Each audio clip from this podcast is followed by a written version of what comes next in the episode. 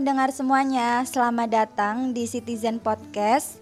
Gimana nih kabarnya teman-teman semuanya? Semoga teman-teman selalu semangat dalam menjalani aktivitas perkuliahannya ya. Baik, kali ini saya Kaifa Salsabila akan membawakan podcast dari Citizen Podcast yang pertama ini. Dan saya gak sendirian nih. Pastinya ditemenin sama teman-teman dari program studi administrasi publik Universitas Negeri Yogyakarta. Nah kira-kira teman-teman pasti punya pertanyaan. Kali ini Citizen Podcast itu mau bahas apa sih? Nah, kali ini kita itu mau bahas tentang isu-isu global yang menarik perhatian publik. Fokus kita kali ini itu tentang organisasi UNICEF. Dan pada podcast kali ini akan membahas tentang peran UNICEF dalam konflik Israel Gaza yang kemudian akan dijelaskan oleh Novia Anelia. Mungkin bisa say hello dulu ke teman-teman pendengar semuanya. Halo teman-teman, udah ada yang tahu belum nih apa sih UNICEF itu? Kalau belum, sini-sini ku kasih informasi terkait UNICEF. UNICEF merupakan sebuah organisasi yang membantu memberikan bantuan kepada anak-anak yang tinggal di negara-negara yang hancur karena peperangan. Lebih dari 190 negara dan wilayah, UNICEF menjalankan berbagai misi kemanusiaan guna membantu anak-anak bertahan hidup, berkembang, dan menggali potensi mereka dari masa kanak-kanak hingga remaja. UNICEF berperan sebagai penyedia layanan kesehatan, air bersih dan sanitasi, pendidikan berkualitas, pencegahan dan pengobatan HIV untuk ibu bayi, serta perlindungan anak terhadap kekerasan. Nah, ada enam cara pedoman UNICEF yang perlu kalian tahu nih, meliputi Pertama, menyuarakan hak anak. Kedua, kemitraan yang kuat. Ketiga, menyelamatkan banyak nyawa dengan sedikit biaya. Yang keempat, tanggap darurat dan kesiapan. Yang kelima, kehadiran lokal dengan jangkauan secara global. Yang terakhir, solusi baru terhadap masalah lama. Nah, untuk yang selanjutnya, peran UNICEF yang penting untuk kalian tahu adalah upaya perlindungan anak di konflik Israel Gaza. Salah satunya dengan memonitoring Israel dan Gaza untuk mematuhi Convention on the Rights of the Child. Ini adalah perjanjian yang menjelaskan dan mengatur tentang hak anak secara universal, mulai dari hak dasar anak hingga hak anak dalam berbagai situasi termasuk konflik. Untuk latar belakang akan dijelaskan oleh Mbak Hafiza. Silakan Mbak Hafiza. Terima kasih Navia. Sekarang saya akan menjelaskan mengenai latar belakang konflik Israel-Palestina. Dalam konflik Israel-Palestina ini terjadi fluktuasi konflik dari tahun ke tahun. Pada konflik yang berkepanjangan antara Israel dan Palestina ini, banyak pelanggaran HAM yang dilakukan oleh militer Israel. Pelanggaran HAM yang dilakukan oleh militer Israel adalah dengan menyerang pemukiman warga, membunuh warga sipil, dan menyiksa anak-anak. Penyiksaan terhadap anak-anak ini merupakan sebuah pelanggaran HAM dan hukum humaniter. Dengan konflik yang berkepanjangan dan belum ada niatan yang terlihat dari kedua belah pihak untuk berdamai, maka hal tersebut akan berpengaruh juga terhadap tumbuh kembang anak-anak yang ada di dalam konflik tersebut. Karena mereka terlibat langsung di dalam konflik tersebut. Nah, sekarang akan dijelaskan oleh saudara Anindya Putri mengenai data kondisi anak-anak di sana? Silahkan, Saudara Anin. Terima kasih Mbak Visa atas penjelasannya. Baik teman-teman, berbicara mengenai data, maka kita akan melihat bagaimana anak-anak Palestina yang sampai saat ini masih banyak dijadikan tahanan oleh tentara Israel. Dapat kita lihat dalam kurun waktu 2013 sampai Agustus 2014, UNICEF telah mendapatkan ratusan laporan penganiayaan yang dilakukan oleh Israel Prison Service atau IPS, Israel Defense Force atau IDF, Israel Security Agency atau ISA terhadap anak-anak Palestina yang berada di dalam tahanan. Dari laporan tersebut, kita dapat menemukan banyak fakta mengejutkan seperti penarikan paksa, pelecehan verbal, intimidasi, hingga pelecehan seksual yang dilakukan oleh tentara Israel kepada anak-anak Palestina di dalam tahanan. Nah, teman-teman, melihat ini tentunya kita tahu dong semua penganiayaan tersebut pasti melanggar hak asasi manusia. Namun, selain itu, eh, perlakuan ini juga melanggar pasal 37 Konvensi Hak Atas Anak yang salah satunya berbunyi bahwasanya semua negara-negara pihak utama harus menjamin tidak seorang anak pun dapat dijadikan sasaran penganiayaan, perlakuan kejam, perlakuan tidak manusiawi, hingga hukuman yang menghinakan. Jadi, tindakan yang dilakukan Israel tersebut tentunya mendapatkan perhatian dari negara-negara di seluruh dunia. Karena apa? Karena yang mereka lakukan itu tentunya berpengaruh pada kondisi mental anak maupun kondisi fisik anak-anak Palestina dalam konflik yang masih terus terjadi hingga saat ini. Nah, kondisi anak-anak di Palestina ini akan dijelaskan lebih lanjut oleh teman saya Kaifa.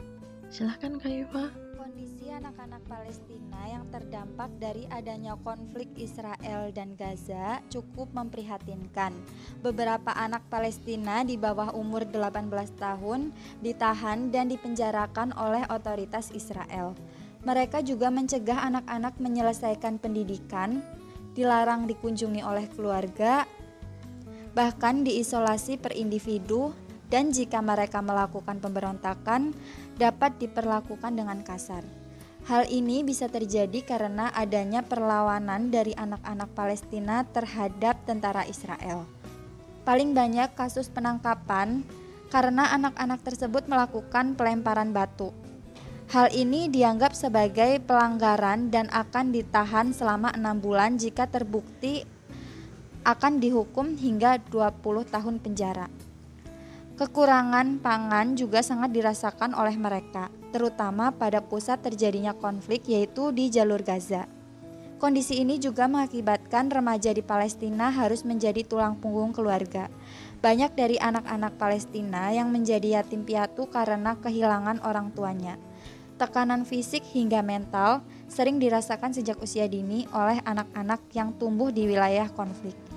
Bahkan tak sedikit dari anak yang terluka dan meninggal hingga akibat adanya serangan dari Israel. Konvensi hak anak sudah jelas telah dirampas akibat adanya konflik yang terjadi.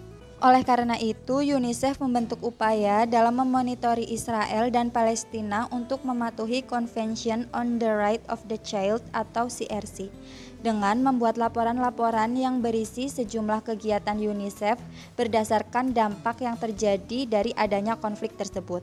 Salah satu program untuk mematuhi CRC yaitu program pendidikan dan advokasi perdamaian yang nantinya akan dijelaskan oleh teman saya yang bernama Nunu Kustanti.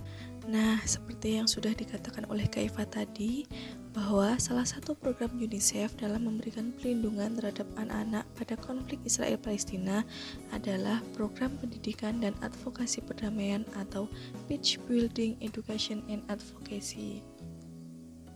Program ini memiliki tujuan untuk membangun dan memenuhi kebutuhan pendidikan, kesetaraan, dan perekonomian.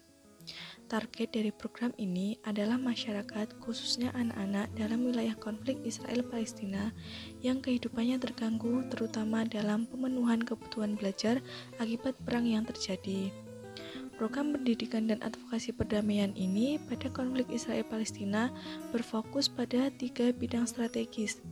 Pertama, keterlibatan anak-anak dan remaja di masyarakat. Jika pemerintah dan masyarakat membuka dan memberikan ruang gerak yang lebih terhadap anak-anak dan remaja, maka mereka akan lebih efektif berperan dalam masyarakat. Kedua, kebijakan tidak ada kekerasan di sekolah.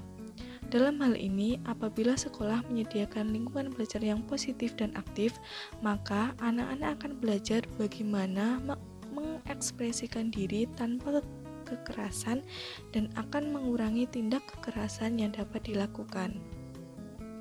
Ketiga, ialah mempromosikan perilaku prososial dan lingkungan pada awal pembelajaran dan pengembangan anak usia dini. Apabila anak-anak belajar perilaku prososial dan metode tanpa kekerasan untuk mengekspresikan diri serta berinteraksi dengan orang lain sejak usia dini, maka mereka akan cenderung menerapkan keterampilan ini saat mereka tumbuh dewasa nantinya. Ketiga fokus bidang tersebut diharapkan pada nantinya anak-anak dalam konflik Israel-Palestina dapat memberikan kontribusi untuk menentang segala bentuk tindak kekerasan sosial dalam masyarakat dan komunitas. Kemudian, capaian keberhasilan program pendidikan dan advokasi perdamaian pada konflik Israel-Palestina ini di antaranya yaitu satu UNICEF dan Ministry of Education and Higher Education berhasil menerapkan kebijakan non-kekerasan dalam sekolah secara nasional melalui pelatihan teknik mediasi pada 700 sekolah. Kedua, membentuk agen aktif transformasi sosial untuk menghindari kekerasan sosial dan perselisihan dari 2000 anak muda dan remaja pada pelatihan peningkatan sumber daya manusia. Ketiga, merealisasikan lebih dari 50 kegiatan yang diinisiasi pemuda agen aktif transformasi ke daerah-daerah rawan seperti Gaza, Yerusalem, Yerusalem Timur, dan West Bank. Keempat, memberikan pelatihan pengembangan anak usia dini dan perilaku prososial kepada lebih dari 90 guru. Kelima, membuka 24 kelas PAUD di sekolah-sekolah pemerintah pada wilayah rentan konflik. Program pendidikan dan advokasi perdamaian ini tidak hanya dijalankan oleh UNICEF sendiri, akan tetapi juga menjalin kerjasama dengan berbagai lembaga-lembaga pemerintah maupun non-pemerintah seperti Departemen Pendidikan, organisasi internasional lain, dan lembaga swadaya masyarakat lokal. Peran masyarakat, khususnya para para pemuda lokal sangat membantu dalam melancarkan jalannya program pendidikan dan advokasi perdamaian ini karena dapat mempermudah akses ke masyarakat-masyarakat yang tidak dapat dijangkau langsung oleh UNICEF. Nah, setelah mendengar penjelasan-penjelasan tadi, kita semua berharap bahwa program yang telah dilaksanakan oleh UNICEF tersebut dapat memberikan perlindungan dan pemenuhan hak asasi anak, terutama bidang pendidikan di wilayah konflik Israel-Palestina ini, teman-teman. Nah, itu tadi semua pemaparan dari kami tentang UNICEF dalam upaya penanganan konflik Israel dan Gaza. Semoga apa yang kami sampaikan di podcast ini bisa bermanfaat dan bisa nambah informasi buat teman-teman pendengar semuanya. Terima kasih buat teman-teman pendengar setia Citizen Podcast yang udah dengerin sampai akhir sini dan sampai jumpa di podcast-podcast selanjutnya. Dadah.